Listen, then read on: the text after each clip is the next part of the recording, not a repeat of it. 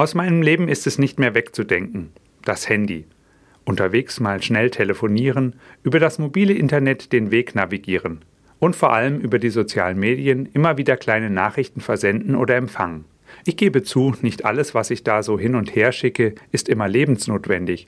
Aber über diese Medien kann ich mit Menschen in Kontakt bleiben, denen ich keine Briefe schreiben oder die ich nicht anrufen würde.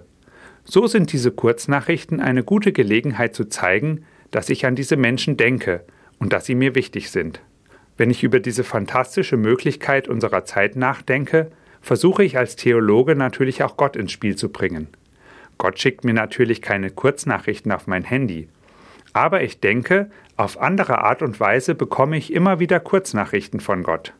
Er will dadurch immer wieder mit mir in Kontakt treten und zeigen, dass er an mich denkt und mich nicht vergisst. In den Worten der Bibel heißt der Inhalt der Kurznachrichten Gottes, Du bist mein geliebter Sohn, meine geliebte Tochter. In unserer heutigen Sprache meint das, so wie du bist, bist du von mir geliebt. Wie empfange ich diese Kurznachrichten?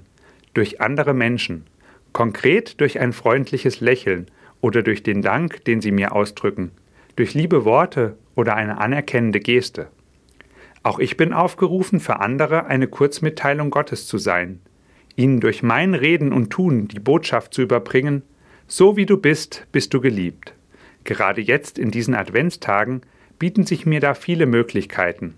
In der oft hektischen Vorbereitung auf das Weihnachtsfest nicht aneinander vorbeilaufen, sondern sich für ein Gespräch und gute Worte Zeit nehmen.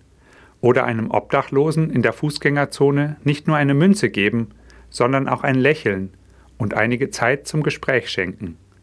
Vieles ist da möglich. Ich nehme mir vor, immer öfter Gottes Kurzmitteilung für andere zu sein.